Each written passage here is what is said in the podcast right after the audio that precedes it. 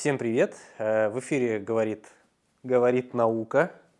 Э, я ведущий подкаста Вячеслав Суханов, главный редактор журнала «Умная Россия». И у нас в гостях сегодня Дарья Бурмакина, э, врач-гинеколог, соучредитель клиники доказательной гинекологии W Clinic, по совместительству студент первого года обучения магистр Э, в ИТМО по программе Public Health Science. Угу. Угу. Расскажи немножко о себе. Вот э, над чем ты сейчас работаешь в магистратуре? Ну вот, как-то так. Зачем тебе магистратура? Э, магистратура затем, в основном, да, для того, чтобы не стать кандидатом медицинских наук, как может показаться, а затем, чтобы научиться разбираться в том, какое исследование адекватное, а в каком исследовании допущено много ошибок, и в итоге вывод сделан неправильный, и в том числе научиться делать адекватный дизайн своих исследований, потому что очень хочется запустить на базе нашей клиники с нашими врачами а, такую да, исследовательскую базу, где мы будем делать публикации, публикации не только в российских журналах, потому что это легко и не всегда очень доказательно, а публиковаться полноценно уже вот в иностранных журналах. Ну что там, Scopus, что там, э, Lancet? Lancet, да, из самых таких, да, перспективных. Поэтому, по сути, вот эта задача у меня стоит э, перед обучением. И очень круто, что сейчас есть возможность обучаться бесплатно. Я поступила в магистратуру бесплатно.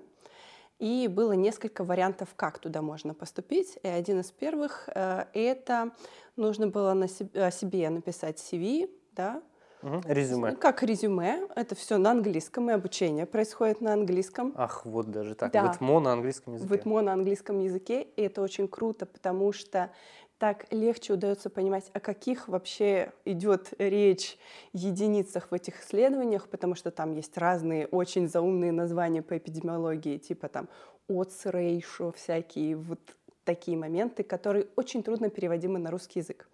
И если ты понимаешь вот по-английски, что это означает, то тебе легче потом публиковаться именно в англоязычной литературе.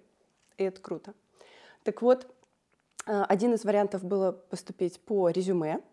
И самое важное, на что обращали внимание в ИТМО, это мотивация. Зачем ты идешь туда? Да, зачем ты идешь? Что тебя мотивирует? И вот сейчас, когда уже прошло практически полгода об образовании, и там есть биостатистика, господи, периодически ты чувствуешь себя безумно глупым, потому что ничего не понимаешь, но постепенно разбираешься вместе со своими одногруппниками, и у нас там абсолютно разношерстная компания. Кто-то э, медик, кто-то журналист, кто-то биотехнолог. Очень круто. И вот так мы друг друга дополняем практически как э, в обучении в IT, примерно так же. Такие разные подходы у всех все равно, и да, бэкграунд. Да.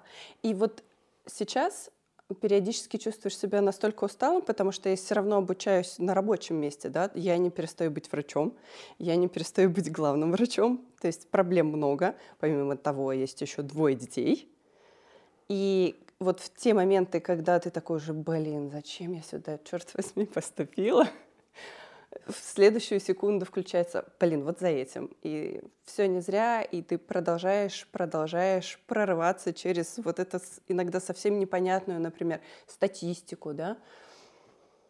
Когда я шла в медицинский вуз, я четко понимала, что я не математик.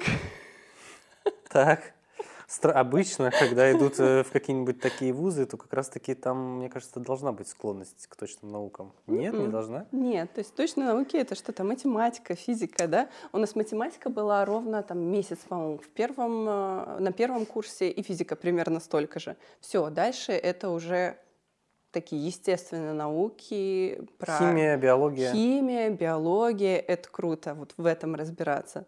И вот сейчас я пришла к тому, что мне приходится разбираться в статистике, в математике, в теории вероятности. Я думаю, черт. Вот оно где, да? Вот оно где. Почему я опять здесь?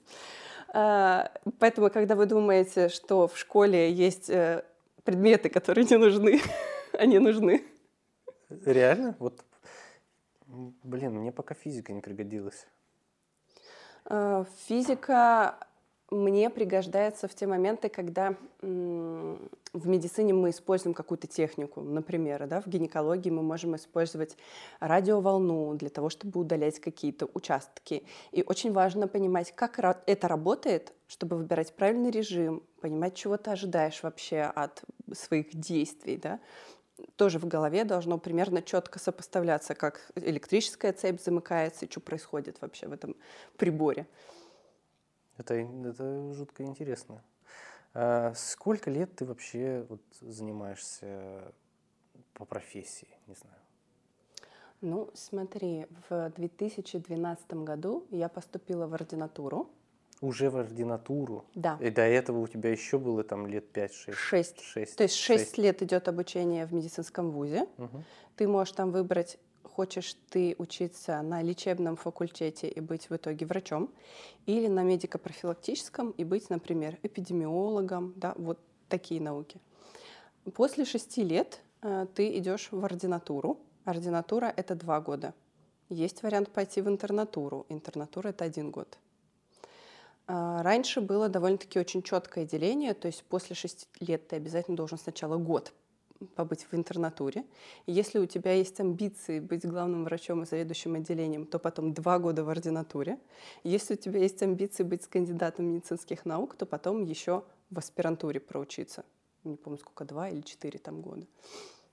Вот сейчас есть вариант выбора, хотя бы что ты хочешь сделать. Некоторые ребята после вуза сразу идут работать. А кто-то идет там дальше в управление, условно. Э, ты же, получается, по-любому прошла путь от обычного врача до, ну, получается, главврача. Да.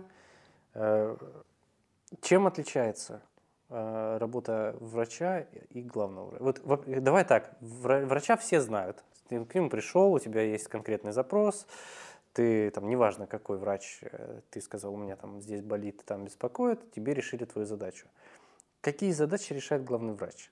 Угу. Потому что с главным врачом ты вот так вот тет-а-тет не посидишь, не пообщаешься, поэтому... Сегодня все можно.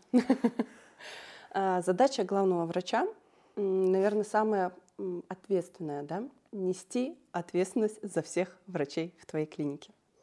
Что имеется в виду под этой ответственностью? Во-первых, организовать им рабочее место так, чтобы им было удобно работать, чтобы у них под рукой всегда было необходимое оборудование, чтобы не было так, как у нас бывает иногда в некоторых клиниках, что ты ну, мы общались с коллегами, банально иногда нет просто гинекологических зеркал, и ребята по пути на работу едут и покупают сами.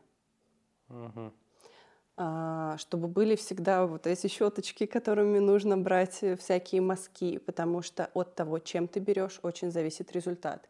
И если мы говорим про скрининг рака шейки матки, где важно взять онкоцитологию, то есть соскоб с шейки, и важно сделать это правильным инструментом, очень зависит э, результат.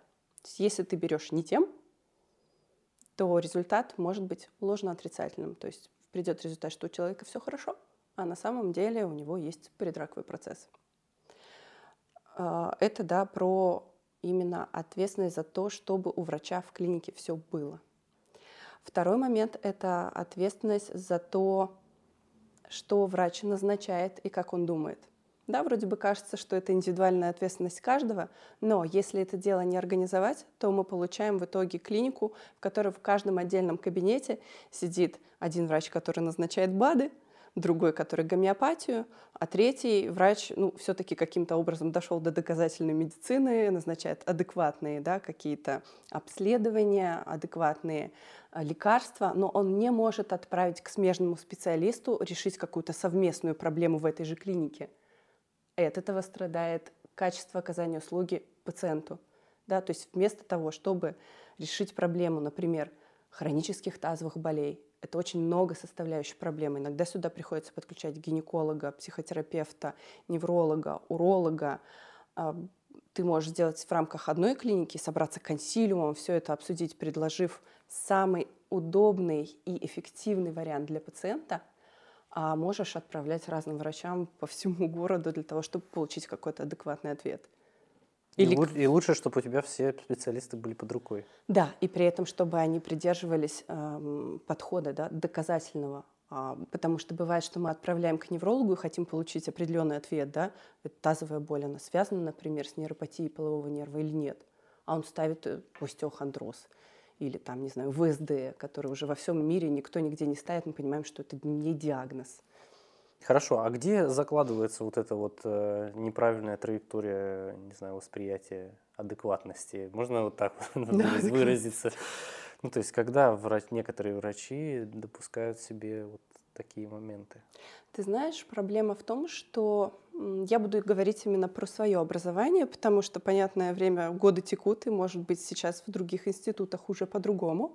Но вот с момента по 2006 год, по 2012, пока я училась, а, у нас в институте не было понятия о доказательной медицине никакого. Мне кажется, вся...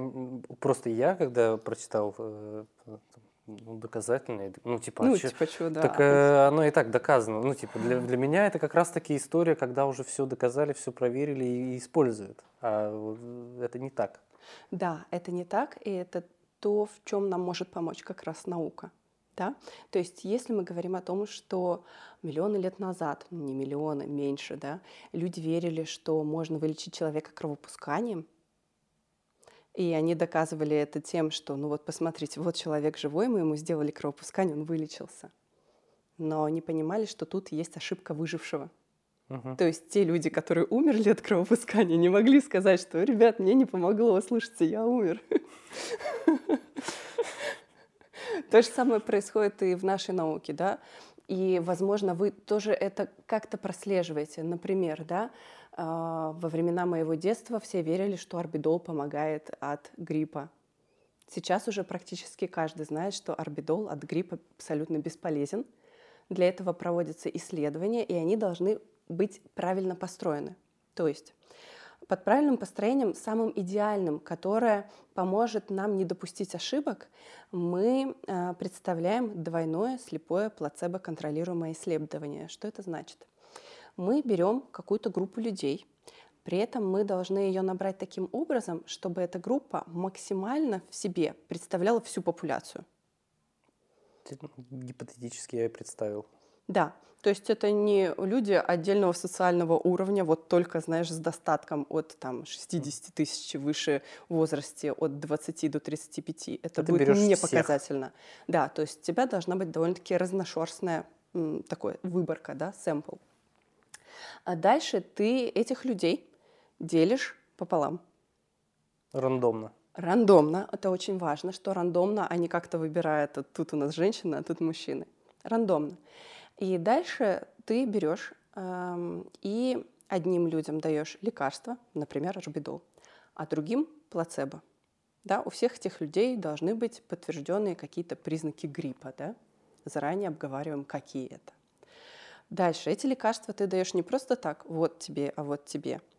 А ты делаешь таким образом, что ни пациент не знает, что он получает, ни даже врач, который дает ему лекарство, не знает, что получает его пациент. За это отвечает уже главный врач.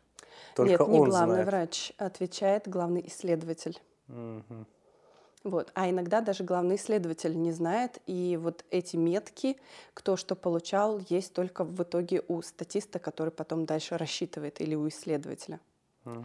Потому что врач, э, который лечит пациента, если он будет знать, кто что получает, он может тоже исказить несколько результаты. Вот я знаю, что там ты получаешь орбидол, ну, смотри, ты вылечился за 7 дней, а тот, кто получает плацебо, за неделю. Все одно и то же, я понял. Да. И в результате, если мы делаем правильный дизайн таких исследований, то мы получаем э, ответ, который более честный и меньше лишен каких-то искажений. Вот это появилось относительно недавно, и доказательная медицина старается придерживаться самых новых данных исследований, предлагая своим пациентам наилучшее решение и наиболее эффективное решение конкретной его проблемы. А, в чем разница от той медицины, к которой мы привыкли? В медицине, в которой мы привыкли, есть фундамент, он есть, собственно, у всех, да, это фундаментальные науки, анатомия, а, физиология, фармакология, да, вот такие. А, но дальше происходит что-то очень интересное. Как только от фундаментальных наук мы приступаем к практике, оказывается, что врач ориентируется не на какие-то данные исследований о том, какой препарат лучше, а на мнение своего старшего коллеги. Либо на свой опыт. Либо на свой опыт.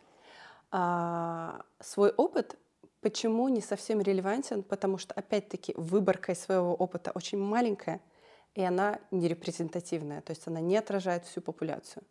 Хоть у тебя 20 лет опыта, есть врачи с 20-летним стажем, которые продолжают лечить уреоплазму, хотя уже доказано, что в, у женщины это представитель нормальной микрофлоры, она есть у 80% здоровых женщин, лечить ее не нужно. Что это за болезнь, коротко? Это даже не болезнь, это микроб, да, угу. который а, обитает во влагалище у женщины. Но очень часто бывает так, что женщина приходит с жалобами на выделение, у нее находят уреоплазму и начинают ее лечить. Хотя в итоге оказывается, что заболевание может быть совсем другим, угу. и лечить нужно по-другому. Любопытно. А как ты, как вообще ты к этому пришла? Ну, я представляю себя, там, не знаю, десятиклассником, ну, я точно... Нет, но я мечтал вот о чем-то таком, наверное, поэтому я здесь. Вот. А у тебя как, вот, как зародилась вот эта вот тяга к э, врачебному делу? Uh, у меня отец был агрономом, и мне кажется, отсюда сложилась какая-то вот любовь к естественным наукам. Да, то есть я помню, что мы жили в доме, у нас был огород. Каждое 9 мая мы сажали картошку. И я знала название практически любого сорняка, потому что отец их проговаривал. Это было интересно. А, в том числе и даже некоторые латинские названия. Это было тоже клево. А потом э, у меня в школе учитель, которого я безумно любила, так случилось, что это был учитель биологии. Ну, наверное, у каждого из в школе там может быть один или два учителя, которые прям ты приходишь на урок и такой, вау, блин, что это такое крутое, я хочу об этом знать больше. И вот этот учитель был у меня учителем биологии. Я вообще с Южно-Сахалинска. Впоследствии моя учительница биологии а, стала директором в другой гимназии, а теперь она министр по образованию области. Я думаю, блин. Ну, то есть это человек, у которого действительно было желание чему-то научить, да, и какие-то амбиции. А, и, в общем, когда встал вопрос в 11 классе, куда идти дальше, было несколько вариантов. Первый вариант — мне хотелось пойти на врача, а второй — на дизайнера. А, то есть ты сейчас догоняешь э, свою первую мечту, ну, вторую мечту дизайнера. Ну, ты же, по сути, это же дизайн, когда ты выстраиваешь процесс. А, ну, дизайнером я имела немножко в виду другое, да, это какая-то тяга к творчеству, а. и, наверное, вот эту тягу в творчестве я сейчас реализую в блоге. А. Да, то есть попытка донести, популяризировать доказательный подход, там съемки рилсов, вот эта вся штука. Вот, наверное, здесь я как-то mm-hmm. реализуюсь. Как тебя зачисляли в ВУЗ? Как, чему ты училась? Что, какие были вступительные экзамены? Как? Угу. К нам приехала приемная комиссия из Петербурга. И у нас было несколько экзаменов. Был экзамен по химии, физике и, кажется, биологии. Но я могу путать. Русский язык, там просто зачислялись баллы из ЕГЭ. Я еще из того поколения, где ЕГЭ был только второй год, и это было не основным требованием для поступления. Поэтому у нас были настоящие экзамены. А, и так я поступила в ВУЗ. То есть просто сдала обычный экзамен, все легко. Да, перед этим мы запаривались, я готовилась э, по этим предметам с э, репетиторами. Я помню, как мы мучительно сидели с репетитором по биологии, у нее был такой класс очень уютный. И зимой на Сахалине, если что, в Петербурге такого нет, очень много солнца. Это было днем после основной учебы, э, светило солнце в окно, я периодически себя ловила на том, что я сейчас засну, но продолжала грызть гранит науки. В общем, так я поступила в ВОЗ. Потом э, я вот так уже ретроспективно пыталась анализировать, а как вообще я вообще узнала об этом подходе, что есть вот не классическая, да, такая медицина, а доказательный подход, исследование и все остальное. И я поняла, что за все шесть лет образования только один единственный человек в ВУЗе нам рассказывал про что-то подобное. Но поскольку это была капля в море, это как будто бы растворилось, будто его не было. Это был э, преподаватель по неврологии, доктор, и он нам тогда рассказал впервые про то, что вообще-то существует исследование. Двойной слепой плацебо-контролируемый метод. Мы такие, а что? Что это за какие-то слова? О том, что вообще э, в общении с пациентом должен быть партнерский подход. Да, это не когда ты наставнически говоришь, так, ты пьешь вот это, вот это, вот это, иначе ты умрешь. А рассказываешь про возможные варианты. Слушайте, вот у вас такая история, что вам рассказать об этом подробнее. Может быть, вы что-то знаете, учитывая в том числе пациентский опыт, да, это тоже важно. У нас есть вот такой вариант. Мы можем так сделать, можем вот так сделать, можем вот так. Тут риски такие, тут риски такие, а тут вот такие. И сейчас, в принципе, медицина, получается, вся идет по пути партнерского подхода. Потому что, да, ну, это мне так кажется. Не, может, угу. может, я везунчик, и я, я так это, фанат э, российской системы здравоохранения, не знаю. Э, и даже, в, ну, не даже, а в обычных клиниках, э, ну, поликлиники, вот всем нам известные, даже там меняется тон и, как бы так сказать, подход. То есть это видно. Э, там, все началось там с разделения, не знаю, даже регистратуры, где отдельные люди там этим занимаются, которые там не в курсе, что, там, что как, вот есть отдельные врачи. Ну, то есть э, организация процесса, мне кажется, устроена очень круто. Вот что еще, не знаю, как вообще это все изменилось и как это все меняется сейчас? А, ну, смотри, да, вообще, если мы говорим именно про подходы, то есть всего три. Первый — это пациент-ориентированный. Это когда мы, наоборот, идем всегда за пациентом, и мнение пациента самое важное. В чем минус этого подхода? В том, что капризный пациент может выбрать тактику, которая ему не подходит и приведет к отрицательным результатам с его здоровьем. Но мы будем за ним бегать, типа, потому что клиент всегда прав. Ну, это больше, наверное, для частных клиник история. Да, бывает такое. А, второй подход э, — это а, ориентированный именно на врача, да, такая авторитарная медицина, когда вот ты приходишь, там сидит профессор, и ты вообще себя очень неловко чувствуешь, потому что ты ничего не понимаешь, что он говорит. И третий подход — это пациент, э, партнерский подход, да, где мы пациента воспринимаем как равного себе. Да? Я могу чего-то не знать в журналистике, я могу чего-то не знать в сантехнике, чего-то не знать в инженерии, в строительстве, но я хорошо разбираюсь в медицине. Также я понимаю, что мой пациент в чем-то в другом силен, но в медицине моя задача предоставить ему адекватную информацию да, и помочь ему сделать выбор, а не навязать его. Да, во многом медицина уже идет по этому пути, и круто, что ты замечаешь это даже в государственной системе, но на самом деле усилия, которые нужно приложить, они колоссальные. Даже для того, чтобы этот э, партнерский подход применить в рамках вот нашей частной клиники, мы каждого врача отправляем на курсы по коммуникации. Это курсы сообщения, они проходят в Москве, очень крутые.